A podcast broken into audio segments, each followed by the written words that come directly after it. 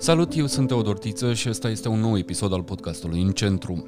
O să vorbesc despre ce se întâmplă cu noi, fără să am pretenția că ajungem la niște concluzii universal valabile. Sper doar să înțelegem un pic mai bine lumea asta complicată în care am avut norocul sau, după caz, ghinionul să ne naștem. Nu, nu o să vorbesc singur, ci cu oameni care au lucruri de spus și pe care nu-i vedeți așa des la televizor.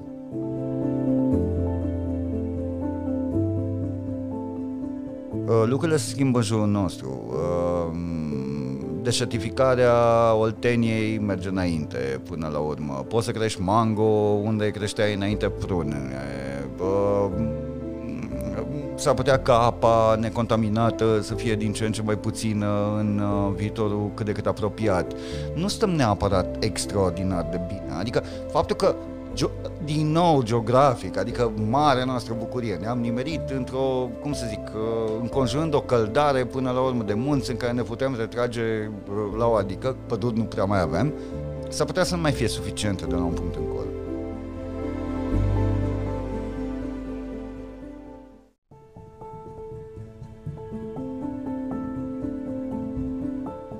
Am vorbit în episodul trecut destul de mult cu Gelul Duminică despre alegeri. Uh, o să continuăm să vorbim despre alegeri, mai ales că între timp uh, s-au mai uh, liniștit lucrurile. Cam știm care este rezultatul, cu mai multă siguranță decât acum o săptămână. Și invitatul meu de azi se pricepe, se pricepe la alegeri. Se pricepe la alegeri, probabil prima oară cei mai mulți dintre dumneavoastră ați auzit despre el în 2014, când Claus Iohannis, un primar de provincie relativ puțin cunoscut, devenea președintele României. S-a spus atunci, în 2014, că un rol important în campania lui Claus Iohannis l-a avut internetul. Ar fi fost cam prima campanie românească în care internetul conta masiv. Și când s-a spus lucrul ăsta, s-a mai spus și un nume. S-a spus numele invitatului meu de azi, Vlad Tăușance. Salut, Vlad! Bună ziua, bună seara, bună dimineața, cum o fi? Uh, mulțumesc pentru invitație. O să vorbim uh, cu Vlad uh, nu despre campania din 2014, a vorbit Vlad uh, până i s-a uscat gura despre campania de atunci, o să vorbim despre campania de acum și despre campaniile care vor veni, pentru că nu, uh, nu se opresc alegerile acum, chiar dacă e pandemie, chiar dacă unii încearcă să amâne parlamentarele din, uh, din decembrie, alegeri vor mai fi în România și sperăm noi că vor mai fi câtă vreme oricare dintre noi suntem în viață. Democrația e e importantă. Dar să începem cu astea ultimele, cu localele. Vlade, cu ce rămâi după localele astea? Wow, uh, rămânem cu multe. Rămânem în primul rând cu, uh, cu niște schimbări de garnitură politică care mi se par foarte importante în orașe care păreau cumva date. Adică nu cred că se aștepta nimeni la uh, schimbări majore în Timișoara, nici în Brașov, uh, unde au fost mai de surprize. Bacău, iată, un, uh, un oraș uh, pe care îl ignorăm, dar un oraș mare și important al României, cu rezultate bune până la urmă la Constanța. Acest partid, mă rog, fost antisistem, actualmente deja în sistem și în, uh, în, în ruperi interne, USR plus în cazul ăsta, scorează foarte bine și cred că arată o hai zic așa, pretențios, apetență pentru schimbare a românilor. Sau dacă nu a tuturor românilor, măcar a unei clase de mijloc care vrea altceva. Asta e singura explicație pentru voturile astea cumva greu de prevăzut înainte de duminică? Um, cred că mai e o explicație care, care e foarte importantă. Cred că s-a votat util. În, uh, și se vede asta foarte bine la Sibiu, se vede asta foarte bine la Baia Mare, se vede asta foarte bine în, uh, în alte zone unde USR-ul nu era acreditat cu șanse, adică nu părea să aibă vreo șansă la, la, la primărie sau la, la un scor bun, dreptul urmare a fost sancționat. Cred că lumea s-a obișnuit cu votul într-un singur tur, a înțeles care e miza, până la urmă a înțeles care e puterea votului lor și nu l-a irosit.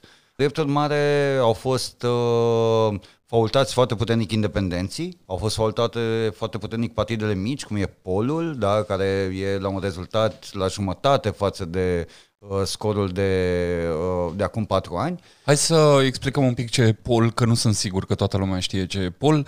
Partidul Oamenilor Liberi este o inițiativă venită de undeva din Târgu Mureș, al unui om pe care îl cheamă Dan Mașca, nu a fost singur, au mai fost și alții acolo.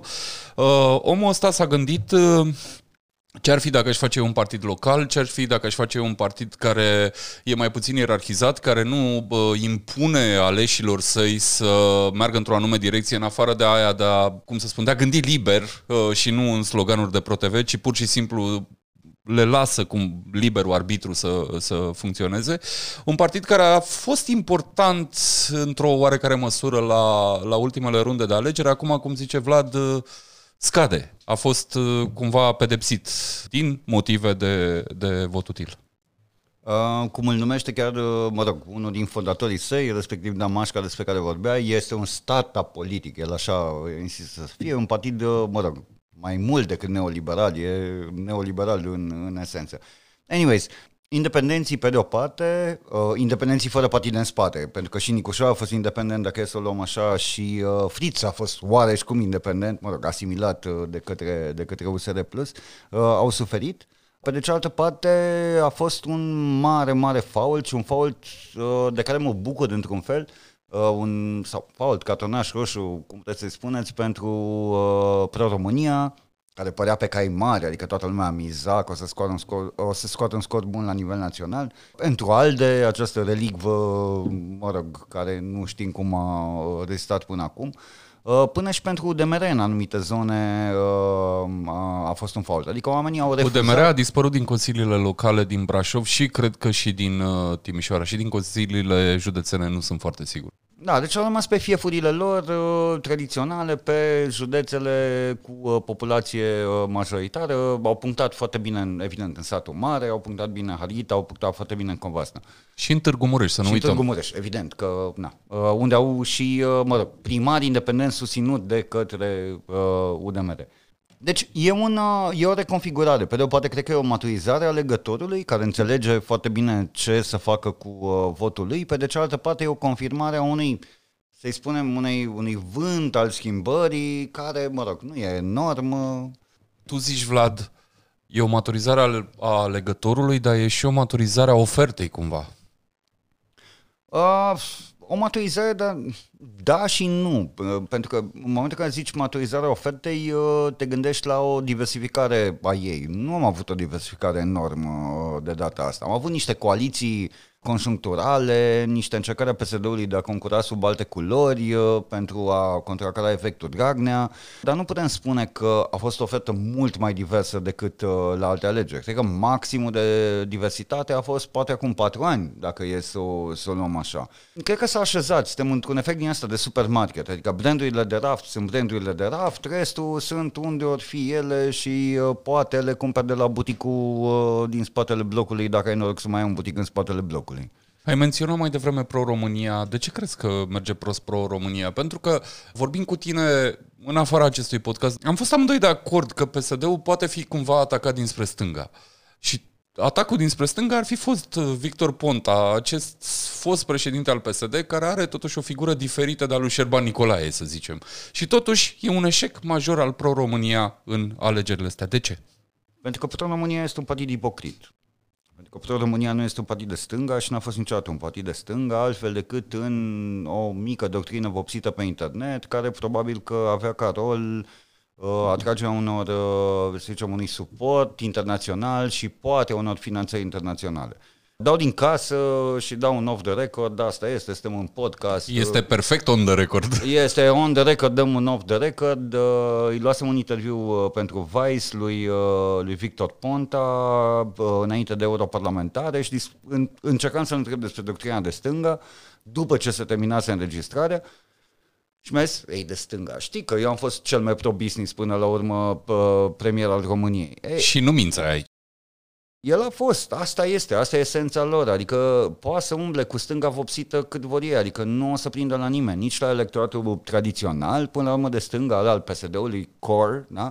mâinile orașului sau ale României, uh, uh, zona de pensionar, zona de funcționar publici, nu o să, plând, nu o să prindă nici la stânga intelectuală tânără care vrea, uh, na, cojones uh, și uh, conectare cumva la trendurile internaționale. A căzut undeva la mijloc, a încercat să joace între cu toate scaune, părțile, așa. Între scaune, da, da, da. A rămas uh, la jocul ăla cu scaunele, a rămas un pic pe din afară.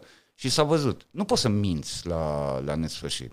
Dar eu am altă explicație, Vlad, și sunt curios uh, dacă, dacă ți, se pare, ți se pare că completează cumva ce zici, nu te contrazic. Acum nu te contrazic, o să te contrazic mai încolo.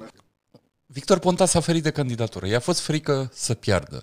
I-a fost frică să piardă, i-a fost frică să facă un calcul și atunci a pus un om necunoscut, nevinovat, l-a pus să candideze la București cel puțin, în loc să candideze el însuși. Traian Băsescu cumva nemesisul lui Victor Ponta, măcar uneori așa când nu colaborează pe sub masă, a candidat și a candidat, cum să spun, contestat din toate părțile, și din stânga și din dreapta, și a asigurat supraviețuirea partidului uh, pe care l-a fondat. Victor Ponta a reușit să-și scoată cumva partidul, cel puțin din București, din țară nu, că a mai reușit niște, niște rezultate. Nu cumva această frică de candidatura lui Ponta a contat mai mult în rezultatul pro-România? Categoric, Victor Ponta nu e Băsescu. Iarna nu-i ca vara, Victor Ponta nu-i Băsescu, uh, nu are nici tupeu, nici flerul politic uh, și nici uh, puterea lui de tracțiune. El e într-o perioadă de consolidare. El se pregătește pentru ce și-a dorit de la început președinția României, e visul lui, încearcă să facă în pași mici și să joace foarte, foarte safe. E o strategie și la poker asta, adică poți să joci pe cărți foarte safe sau poți să te arunci, să um, um, joci pe flirt și așa mai departe. Nu toți sunt jucători de flirt cum e uh, Traian Băsescu. În același timp, nu știu dacă nevinovat uh, este termenul potrivit pentru candidatul aruncat în joc de Victor Ponta. Da, de ce? Urmă. Păi, de ce? Nu niște uh, sânge pe mâini uh, din urmă, niște revoluție, niște povești. Adică nu e, din potrivă, cred că a fost un cinism uh, groaznic și un cinism cumva contextual uh, din partea lui că a acceptat candidatura asta. Nu știu, poate au fost niște bani în joc, poate au fost niște promisiuni, niște consolidări. Uh, Habar nu am. Dar Cert e că a dat o bară. A dat o bară masiv. Adică uh, și mă bucur cumva că a dat o bară masiv. Adică fără discuții. Vreau să ajungem mai târziu la discuția asta, dar fie, mă rămânem aici ca să nu, ca să nu fragmentăm uh, flow-ul, ca să zic așa. Este, nu știu, al treilea, al patrulea rând de alegeri la care uh, stânga, eu o numesc academică, reușește să nu candideze. Mă gândesc evident la Demos. Un partid care generează mai mult uh, discuții decât voturi. De ce crezi că eșuează băieții ăștia și fetele astea? Bă, în primul rând fetele astea cred că e uh, formula corectă. Uh, pentru că nu e un partid, adică pentru că se încăpăținează să, pe de o parte, să meargă pe, pe un model perdan din punctul meu de vedere în România, asta de identity politics, adică nu suntem preocupați de, uh, să zicem, politici, nu suntem preocupați de macroeconomie, suntem preocupați de identitatea unor grupuri pe care le reprezentăm sau nu. În al doilea rând, pentru că se încăpățânează să lucreze cu Claudiu Crăciun, adică care a îngropat până acum vreo trei sau patru mișcări, dacă e să le luăm la rând, plus niște proteste în piața universității. Cu toată dragostea și prietenia mea pentru fratele lui și într-o oareșcare măsură pentru Claudiu Crăciun, nu cred că este un lider uh, credibil. E un băiat foarte inteligent, e un uh, lector sau, mă rog, profesor universitar, cred că în momentul ăsta de bună calitate, dar nu este un lider de partid. Stai, tu zici că nu merge, lăsându-l la o parte pe Crăciun, zici că nu merge mm, ceea ce numești tu identity politics. Adică ce nu merge? Cred că nu, cred că nu avem uh, o bază electorală suficientă pentru asta. Pe de o parte, pe de cealaltă parte, cred că genul ăsta de abordare în care uh, discutăm mai degrabă de identitate decât despre schimbare, politici, modul în care trebuie să arate România uh, uh, pe termen lung, uh, nu are apetență nici pentru sponsori. Dincolo de oamenii care ar semna sau care ar vota în același timp. Am notat cu bucurie o candidatură a Antoanelei uh, la Care nu s-a de... mai materializat, n-a nu mai s-a candidat până nici la urmă. Nici a n-a reușit să strângă numărul de semnături, dar a fost Vero, adică a fost uh, uh, o persoană trans, mă rog, o femeie uh, trans, uh, Antonella, uh, lucrătoare sexuală uh, la origine, mă rog, nici nu știu care e termenul corect, escortă, cred, în momentul ăsta, sau whatever. Uh, A înțeles toată lumea. Așa, uh, decide să candideze pentru un consi- uh, postul de consilier în sectorul 2, uh, creează o mișcare grassroots, până la urmă adună niște oameni în jurul ei, uh, a avut un coordonator de campanie care chiar m-a chemat să discutăm despre politici publice, am fost la lansarea ei, avea o un program politic absolut decent în care vorbea despre locuire, dreptul la locuire, în care vorbea despre servicii sociale, despre spații abandonate în sectorul 2. Adică absolut legitim și absolut ok. Ratează obiectivul strângerii de semnături, dar în același timp uh, mi se pare mult mai consistent decât Demos. Păi și de ce reușește Antonella și nu reușește un grup de oameni din care fac parte și diverse personaje care sunt apropiate de Antonella cumva ca profil? E o boală stângii, până la urmă, din punctul meu de vedere, asta de a se autodevora, știi? Adică cred că mă, blestemul ăsta al anilor, nu știu, de acum 100 de ani De acum 100 cumva, de ani când ale purărilor 20 și, de da, oameni da, se da. purau pentru impuritate exact, ideologică exact, și lucruri exact, de felul exact. ăsta. Deci cred că asta e problema stâncii intelectuale și nu numai în România în momentul ăsta. Eu cred o chestie, adică cred că uh, cea mai mare probă pe care trebuie să o treacă stânga românească, neo-stânga românească, în momentul în care vrea să vorbească cu cu baza până la urmă, da? cu alegătorul uh, muncitor, uh, acest blue collar, muncitor în fabrică, precariatul și așa mai departe, e proba bătăturilor de pe mâini. Eu nu cred că o trece în momentul ăsta niciunul din oamenii care uh, se revendică ca lider sau ca activist în, uh, în aceste mișcări. Adică n-a cărat niciodată o ladă în depozitele Carrefour sau Oșan? N-a cărat o ladă, n-a muncit în bar, uh, n-a, n-are spatele bușit, n-are... Uh, cred că um, dacă îi arăți, uh, dacă vrei să arăți cuiva că ești ca el sau că ești relevant, arată-i măcar uh, Uh, nu știu, niște uh, vene de pe picioare umflate de prea mult uh, timp de stat în picioare sau niște mâini bătătorite. Uh, lucrurile astea nu se pot mima până la urmă. Auzi, eu dacă aș fi Claudiu Crăciun sau oricare dintre oamenii din conducerea Demos, nu știu cum să le spun, că mie e neclar, am senzația că acolo toată lumea conduce și nimeni nu face politică. Dar și întreba Vlad, dar de ce nu faci tu un partid?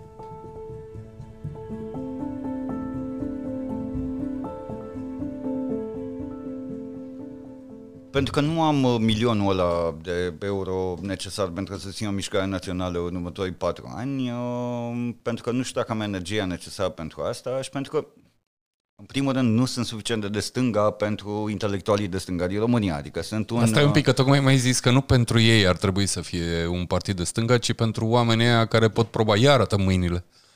Bă, e, sunt uh, cu suficient de multe bătături și... Uh, da, da, da un merge, pic așa. merge, merge, merge. E, e ok. Uh, am testat-o, am testat-o, am vorbit cu pensionari, uh, am vorbit cu taximetriști, am încercat uh, să văd dacă funcționează. Dar uh, până la urmă nu e, nu e treaba mea. Eu nu sunt uh, nu sunt Fidel Castro, adică chit că am niște poze în care seamăn că el în tinerețe, nu e treaba mea până la urmă să pornesc o mișcare revoluționară. Uh, eu sunt un om care poate să faciliteze lucruri, am zis un cuvânt de, de ONG-ist. Nu e de... Da, e de ong și de uh, corporatist din middle management. Așa, așa oribil, aoleo, o să mă scui pe stânga ca pe o măsea stricată care sunt. Uh, Asta este. Uh, sunt un om care pune oameni și uh, lucruri, idei și bani împreună. Nu sunt eu ăla care să, să organizeze un partid. Dar având în vedere că avem patru ani la dispoziție, dacă nu se trezește nimeni, uh, am început deja să discut cu tovarăși din Craiova, din Timișoara, din Cluj. Vedem. Hai, autodenunță-te, mergi până la capăt. Mă duc până la capăt. Haideți uh, să podnim, uh, dacă nu acum, atunci când, până la urmă, pentru că nu de alta, dar tot dealul este atât de unicolor încât este mai plictisitor decât de obicei. Adică o să vă plictisiți voi înși vă în locurile astea, dragi neoliberali, dacă nu aveți un pic de opoziție. Ardealul care, da, într-adevăr, a votat dreapta, dreapta, dreapta, Uh, PSD-ul, mi-aduc aminte de Barbu Mateescu, un alt uh, invitat din uh, podcastul ăsta, care râdea teribil în duminica alegerilor că PSD nu face pragul electoral la Cluj-Napoca. L-a făcut până la urmă, dar într-adevăr PNL-ul domină acolo cu mici pete albastro seriste și cu un pic de PSD, dar foarte, foarte, foarte puțin. Deci cum ar fi partidul ăsta? Cui s-ar adresa? Wow, mă pui acum să uh, băgăm un brainstorming direct. Nu știu, eu cred că sunt niște lucruri care în România nu sunt adresate de nimeni. În afară de latura, să spunem, mica latură PES a PSD-ului, dar care nu prea are voie la microfon și uh, na, nu e condusă până la urmă de niște oameni cu Stai un pic, lasă-mă să lămuresc ce spui acum, pentru că vorbești așa un pic, uh, ești un pic Criptic, ez- da, da. ezoteric. Uh, latura PES a PSD-ului e vorba de cei câțiva, mă rog, ei ar spune că sunt mai mulți, dar eu bănuiesc că adevărat sunt probabil câteva zeci, uh, militanți ai uh, europeni, să le zic așa, ai PSD-ului, care sunt în legătură mai puțin cu conducerea centrală a PSD-ului, indiferent că ea reprezentată de Dragnea sau Ciolacu, și mai degrabă cu facțiunea socialistă din Parlamentul European. Și oamenii ăștia au niște acțiuni așa, cumva de capul lor, separat de ce face domnul Ciolacu la, la București. Bun, să continuăm.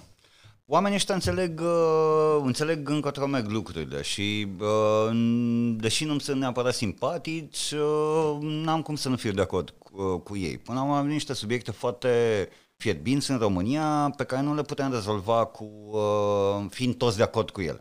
Uh, în momentul în care toată lumea e de acord cu, cu, cu ceva, lucrurile o să meargă inevitabil prost. Subiectele astea sunt uh, trei din punctul meu de vedere. Uh, unu, educație. Da? Deci uh, această privatizare sau voucherizare a educației cu care pare să fie de acord uh, și uh, USR-ul, și PNL-ul, și PMP-ul, da? Deci dăm niște vouchere, la privat sau la stat e ok, uh, o să decidă părinții, lucrurile se vor îndrepta de la sine, e o tâmpenie, pe de o parte. Pe de cealaltă parte, uh, vorbim despre uh, muncă, um, și despre condițiile de muncă și despre raportul dintre angajat și angajator. Să nu uităm că dacă ne ducem în România un pic mai profund în orașele mici, o să vedem oameni care stau 14 ore în picioare, care au pauze de mers la toaletă de 10 minute, dacă o au, care sunt corectați dacă nu au postura corectă în momentul în care operează o mașină. Adică vorbim despre niște condiții de uh, secol, uh, început de secol XIX. Dickensiene, așa. Dickensian, e fix Dickensian, adică și se întâmplă în fabrici de cabluri, în fabrici de uh, componente, uh, în fabrici de, uh, nu știu, uh, profile de aluminiu și așa mai departe. Așa e. Și aici avem o mare, mare problemă. Mai avem o mare problemă uh, să, ridicând tot pe condiții de muncă, ridicând un pic uh, nivelul până la urmă în, uh, în zona asta corporate, adică în angajații mici din zona de corporate, care sar de 12 ore de muncă pe zi pentru că nu e așa, am învățat noi că dacă muncești și îți vezi de treaba ta o să reușești în viață și o să-ți plătești creditul la casă. Și asta mi se pare un pic trist. A treia mare temă, care ne doare foarte tare și care e o temă de stânga și nu o să fie niciodată una de centru sau una de centru-dreapta, este tema mediului. Da? Vedem niște trădări masive din partea USR în, uh, și USR Plus în Parlamentul European, uh, niște poziții super relax uh, vis-a-vis de schimbări climatice. Stai un pic, vis-a-vis nu de... sunt raționale lucrurile astea? Pentru că, dacă mă aduc aminte care era marea controversă cu ce a făcut uh, USR Plus acolo, uh, ei au încercat pur și simplu să mute niște bani spre, spre niște chestii realizabile. Tu ceea ce le reproșezi e mai degrabă că, că n-au, n-au trecut la, bă, cum să spun, la stânga, în zona verde a Parlamentului European, nu? Greșesc? Le reproșez în primul rând lipsa, lipsa de ambiție. Și unul la mână, doi la mână lipsa de realism. Eu le reproșez lor că nu sunt realiști, pentru că noi știm că în momentul în care oricine a lucrat într-un business, da? dacă ne propunem să facem 100.000 de euro într-un an, o să facem 50.000, probabil. Da? Uh, din care o să ne rămână 25.000 că restul s-au furat sau nu s-au plătit facturile sau așa mai departe. Cam așa funcționează și pe targeturile legate de mediu. Da?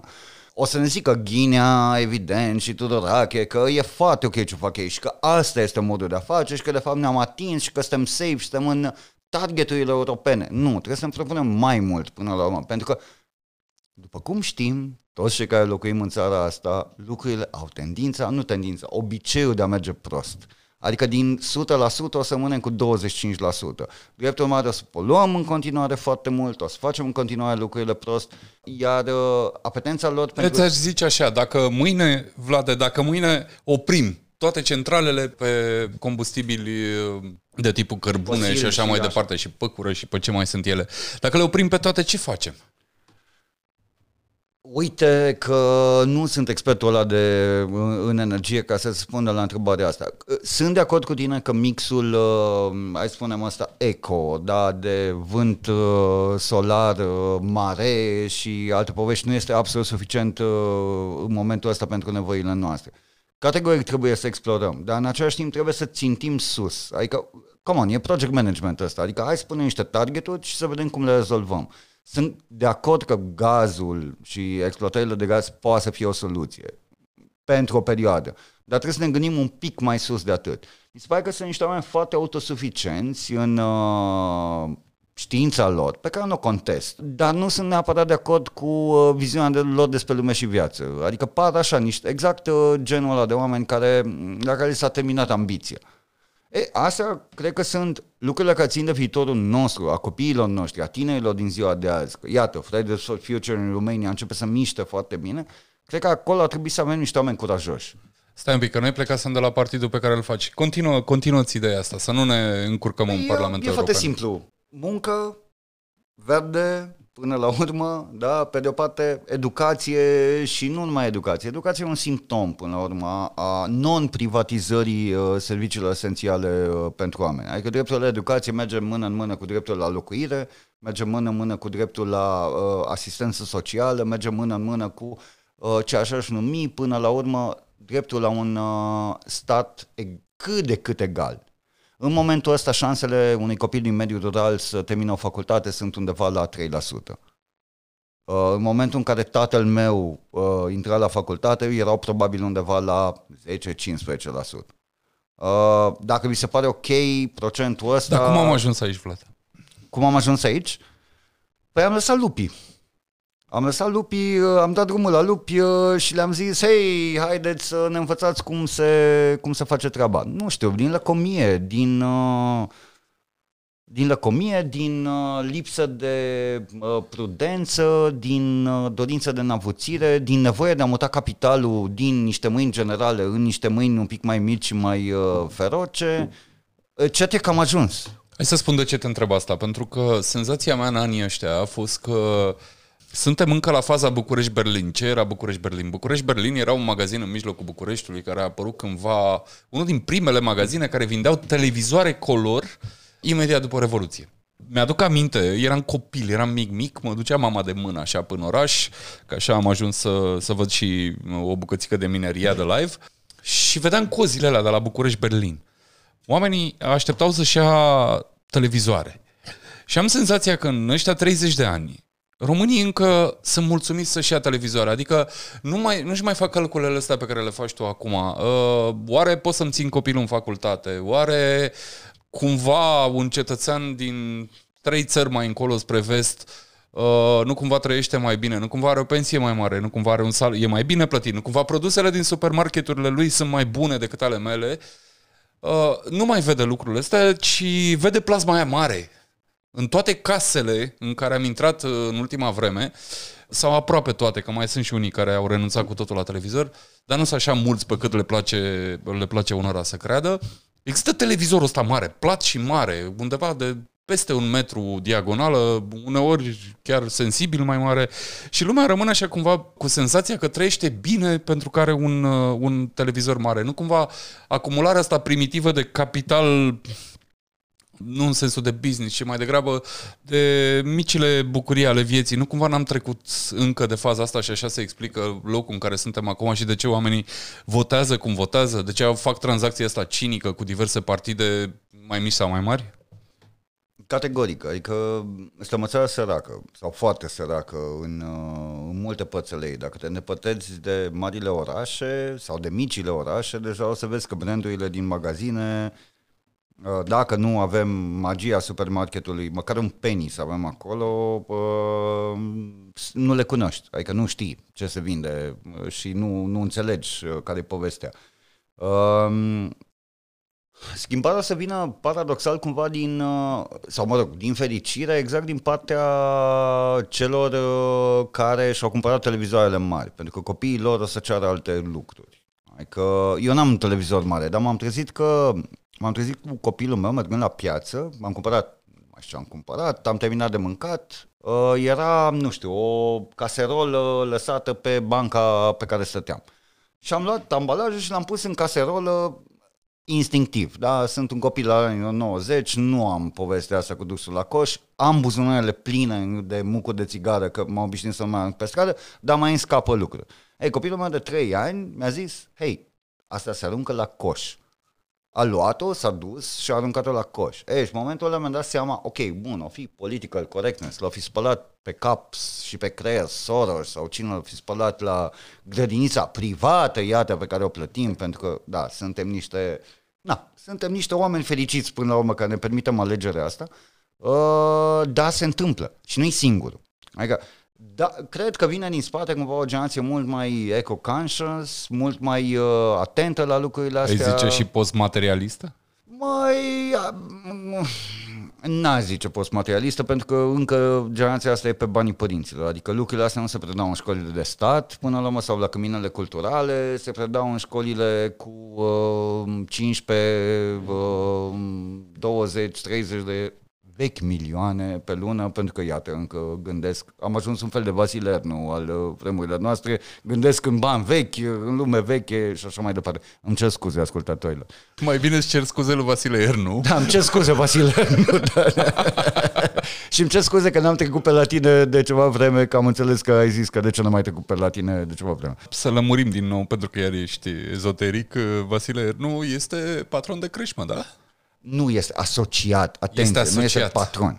Nu este patron, este asociat. Adică, nu ai cum să fii de stânga să fii patron. Adică și e vorba de o crâșmă în uh, în București uh, și Vlad și eu stăm relativ aproape de crâșma respectivă și Vasile ce face acolo? Mai gătește, nu? Uneori. Mai, mai gătește, găzduiește lansări de carte din Chișinău, uh, mai face câte un pic de antropologie, mai aduce niște oameni, face bine ce face. Eu nu cred că se îmbogățește în asta. Are și el uh, doi copii, dacă mi-am bine, nu de crescut și nu cred că îi crește din cărțile pe care le scrie da, deci merge să beți o bere acolo, se va duce pe, pe de o parte pentru Zi cauză, pe, pe, pe de, uh, London Home.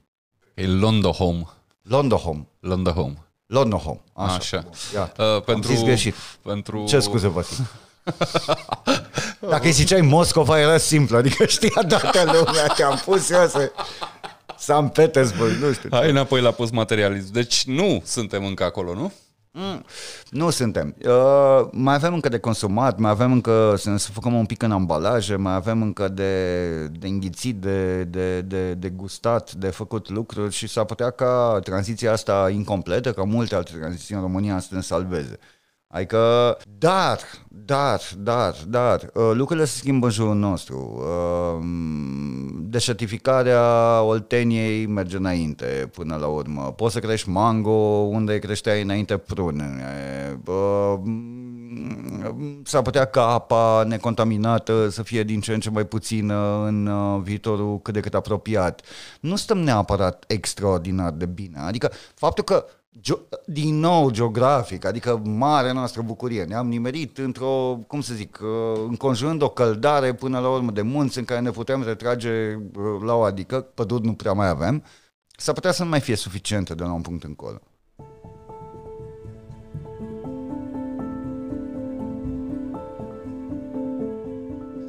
Am făcut o pauză mică, acum ne-am uh, întors. Și în pauza asta, în loc să ne vedem de treabă și să vorbim despre vreme ca englezii, am vorbit despre decalaje. Despre decalaje, un subiect uh, care nu e teribil de discutat, deci chiar în vremea alegerilor. Sunt foarte curios dacă o să fie discutat la parlamentare. Îmi spunea Vlada din aur că ora, diferența dintre ora de muncă în agricultură și ora de muncă în IT este de 100 de lei și sugera el așa că este cam prea mare. Este prea mare, Vlad? De ce? Categoric e prea mare, dar cumva e, ea reflectă niște calificări, pe de o parte, niște politici de țară, pe de cealaltă parte, niște, hai să zicem, contaminări uh, dorite, dacă nu se întâmplă pe de a treia parte. În momentul ăsta în agricultură doar uh, undeva la sub 3% din uh, manageri mă rog, termen, manageri de exploatare agricolă, din oamenii care au niște teren și scot bani în el. Nu vrei să le spui arendași, nu? Arendași, sau cum le-om zice până la urmă, nu știu, adică din fermieri, da, din mai mari sau mai mici, cum așa, doar 3% dintre ei înțeleg ceva din domeniul lor, adică au studii cât de cât de specialitate. Doar 0,4% dintre ei au studiile finalizate, adică au terminat o facultate de profil sau, mă rog, un liceu de profil, dacă e să o luăm așa.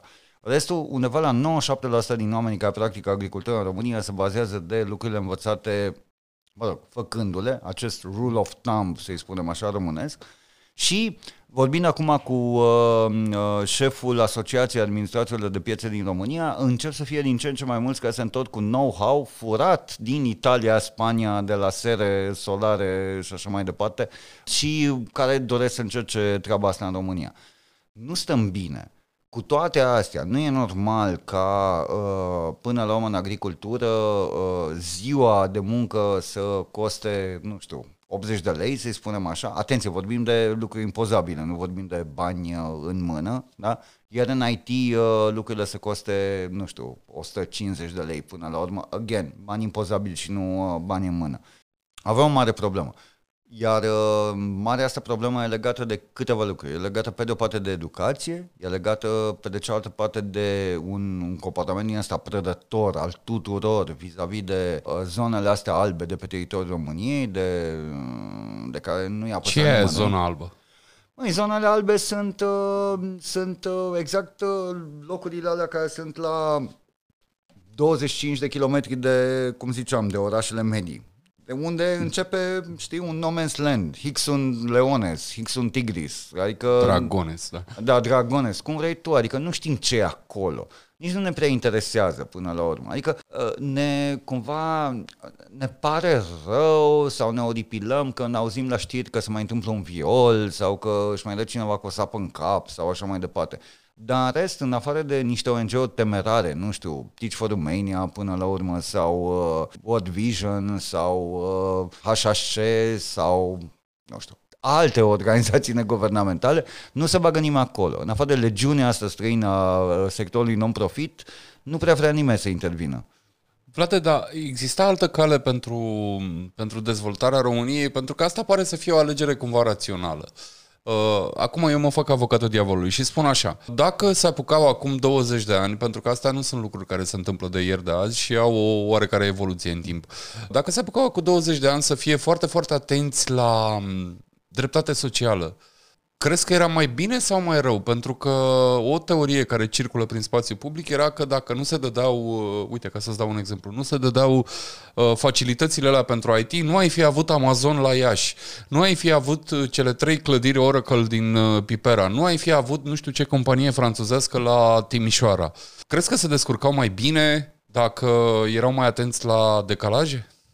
Acum, fiind un copil al anilor 90, cum ești și tu până la urmă. Da, sunt un copil al anilor 90 și dacă vrei putem să discutăm de muzică, dar în alt episod. Da, de muzică, nu știu, de gumă, de ce vrei tu, de blugi, de, de, de alte lucruri. Fiind un copil al anilor 90, mi se pare, da, o copilărie să, să crezi că cineva putea să fie preocupat de um, până la urmă de dreptate socială sau de o tranziție justă, cum se spune, care e cuvântul, mă rog, cheie momentul ăsta din... din Clișeu european, așa, tranziția da, da. justă. Da, acolo era vorba de energie, dar iată că ajungem și la asta. Mai, e vorba de energie și nu numai, e vorba de o nouă perspectivă asupra lumii și vieții și despre cum facem ca niște oameni să nu sufere din uh, tranziția asta. Adică e Bun, o chestie revin aplicabilă. cu întrebarea, crezi că ar fi rezolvat-o dacă asta era preocuparea lor majoră? Nu avea cine să preocupe major de, de treaba asta. Până la anii 90 au fost niște ani în care capitalul trebuia să treacă din niște mâini în alte mâini, a trecut din păcate de la Partidul Comunist Român către securitate,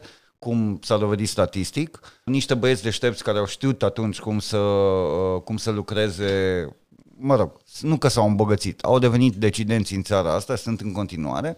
Uh, pe de altă parte, Asta a venit cu niște costuri, cu multe drame umane. Tatăl meu este una din, unul din cazurile astea, un om care a lucrat în mecanizarea agriculturii, uh, a văzut pe rând prăbușindu-se întreprinderi peste întreprinderi și uh, urmașe, privatizări de întreprinderi peste privatizări de întreprinderi, până când n-a mai rămas din nimic din el.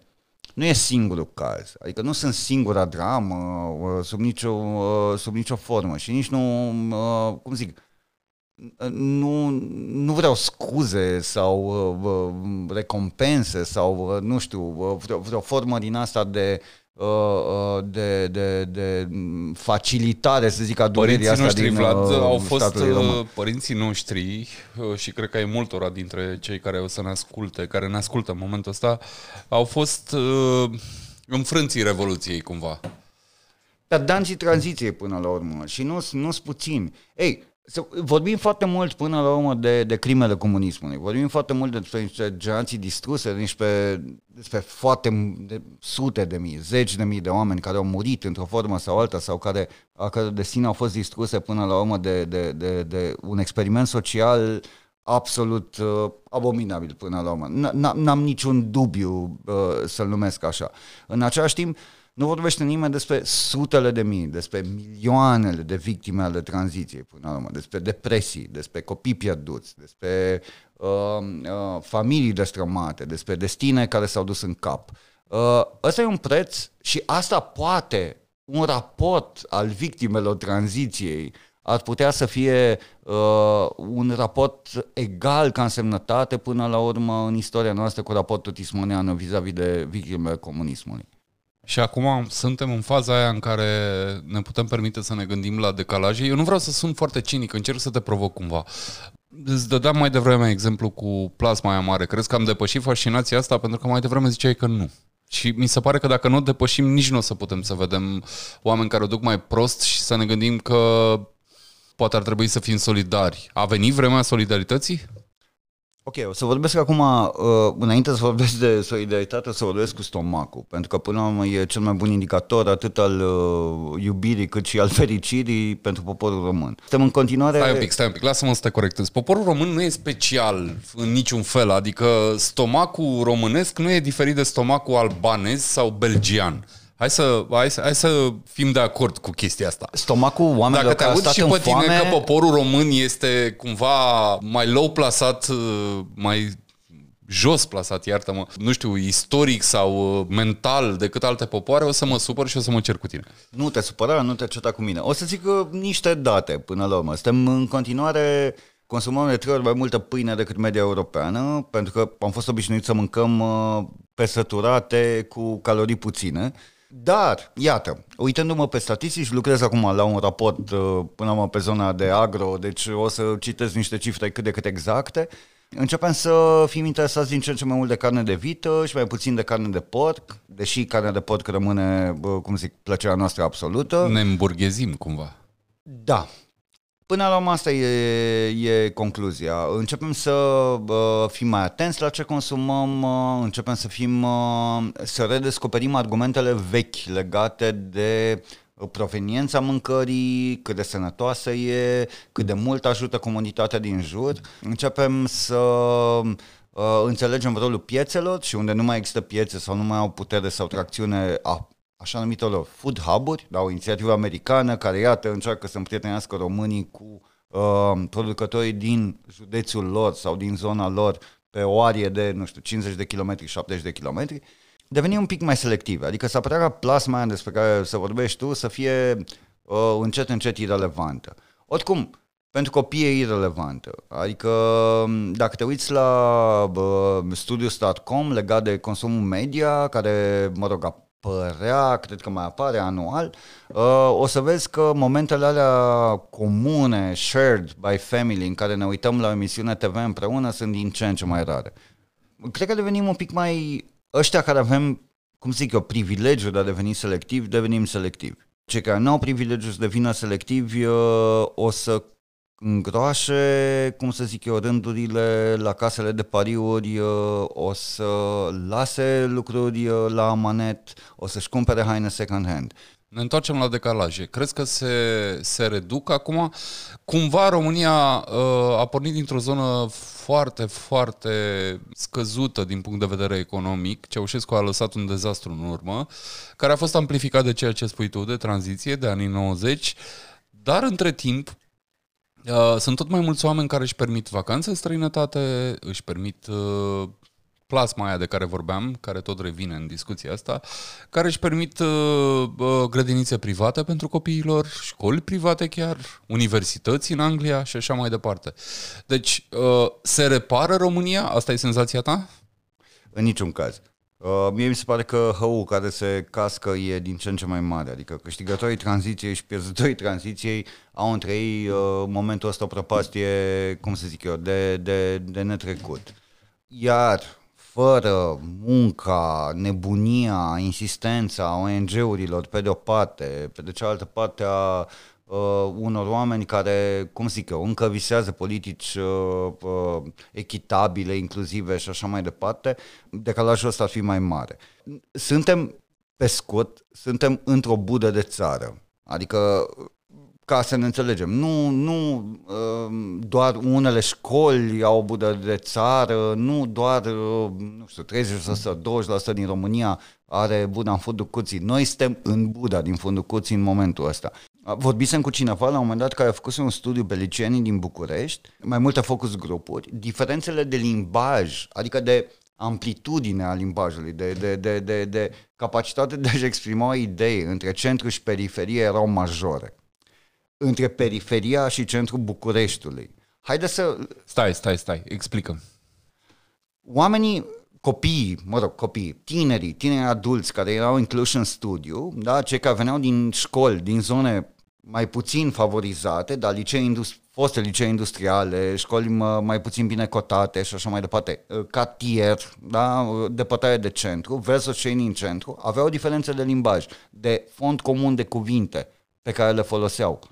Adică vor, vorbim de uh, vorbim de niște realități uh, până la urmă care cât de antipatic mi-ar fi mie, uh, antipatică mi-ar fi mie până la urmă viziunea com- comunistă, dacă vrei, socialistă inițială, aia de clase sociale, suntem o țară în care clasele sociale sunt din ce în ce mai, uh, uh, mai clare și mai bine definite. Nu scăpăm de lucrurile astea. Da, avem E adevărat, niște oameni cu posibilități, niște selected few, da, care se bucură de mobilitate socială, care se bucură de mișcare prin Europa, care se bucură de conectare, care au posibilitatea asta de a alege. Dar sunt cât? Vorbim de probabil 1%, 0,6%, 0,3%. Uite, am, am vrut să măsurăm în campania asta electorală ceva. Mie mi s-a părut foarte important. Hai să lămurim un pic. Vlad a lucrat uh, în campania asta pentru Nicu Șordan. Am uh, lucrat pentru compania care a lucrat pentru Nicu Șordan. Pentru compania care a lucrat pentru Nicu Șordan. Vlad a fost uh, una din rotițele alea care l-au făcut pe Nicu Șordan primar. Sigur că meritul principal îi aparține lui Nicu Șordan, nimănui al cuiva. Dar uh, s-a ajuns la un nivel de complexitate încât uh, nici în România, oricât de, oricât de bun ai fi, oricât de credibil ai fi, nu poți să câștigi o campanie singur. Nimeni nu câștigă singur în România, indiferent că e partid, că e persoană, Uh, că e, mm, nu știu, uh, grassroots movement sau orice altceva. Campaniile electorale se câștigă și în România se câștigă profesioniști și Vlad a fost unul dintre ei. Continuă. Nu am absolut niciun merit în managementul acestei campanii, am fost o rotiță care a făcut ceva și a pus din când în când niște întrebări și a scris niște texte. Revenind, a fost o întrebare pe care am vrut să o pun. Uh, să văd câți dintre bucureșteni se mișcă cu mașina în afara cartierului lor, zilnic, într-un interes, nu știu, personal, profesional, aș muta copilul și așa mai departe. M-aș ca cifra să fie undeva la 40%, considerând traficul. E undeva, dacă mi-am bine din sondaj, unde era undeva sub 15%. Pentru mine asta e șocant, ca născut și trăit în București. Iată că la nivelul orașului mobilitatea este mult mai mică decât am crede. Uh, și confirmă o mobilitate scăzută la nivel național. Adică undeva, dacă mai amintesc bine, iar dintr-un sondaj, undeva unul din cinci români, unul din șase români are condițiile financiare să facă o vacanță în afara localității. E, e, nu că e trist. Again, suntem din, în Buda, din fundul curții, practic o mână ieșită pe afară și încă noi discutăm dacă merită sau nu să avem uh, politici sociale pentru România. Cum îl cheamă pe fiul tău? Ian. Ian. Unde să fie Ian 20 de ani from now? Acum, Uh, worst case scenario, ca să mă exprim uh, frumos în uh, limba română, uh, îl cheamă Ian și de asta am și pus numele Ian de backup. Adică dacă trebuie să plecăm din țară, nu vreau să aibă blestemul unui nume ca Răzvan, uh, care să fie greu de pronunțat în altă parte. Lasă paranteza, unde o să fie Ian în 20 de ani? Dacă lucrurile merg prost, undeva în vest, uh, făcând ruibil, probabil la o facultate în Franța sau în, uh, nu știu, Anglia. Eu încerc să testez optimismul, liniuță, pesimismul acum. Unde o să fie Ian? Răspunde-mi. Unde îl vezi?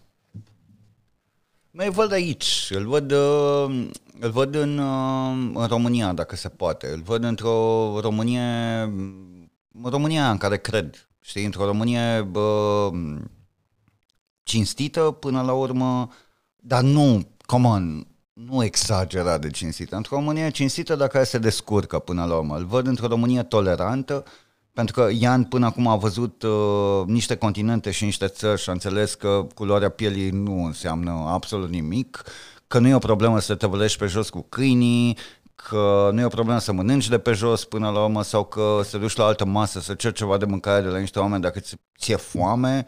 Îl văd trăind în România asta. Acum, again, ține, cred, de încă, încă mai cred, încă la 41 de ani încă mai cred că ține de noi să construim România asta.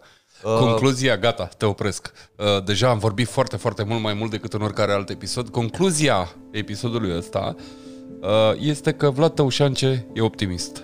Mulțumesc, Vlad. Mulțumesc și eu pentru concluzia asta. O să mă duc acasă mai fericit decât de obicei.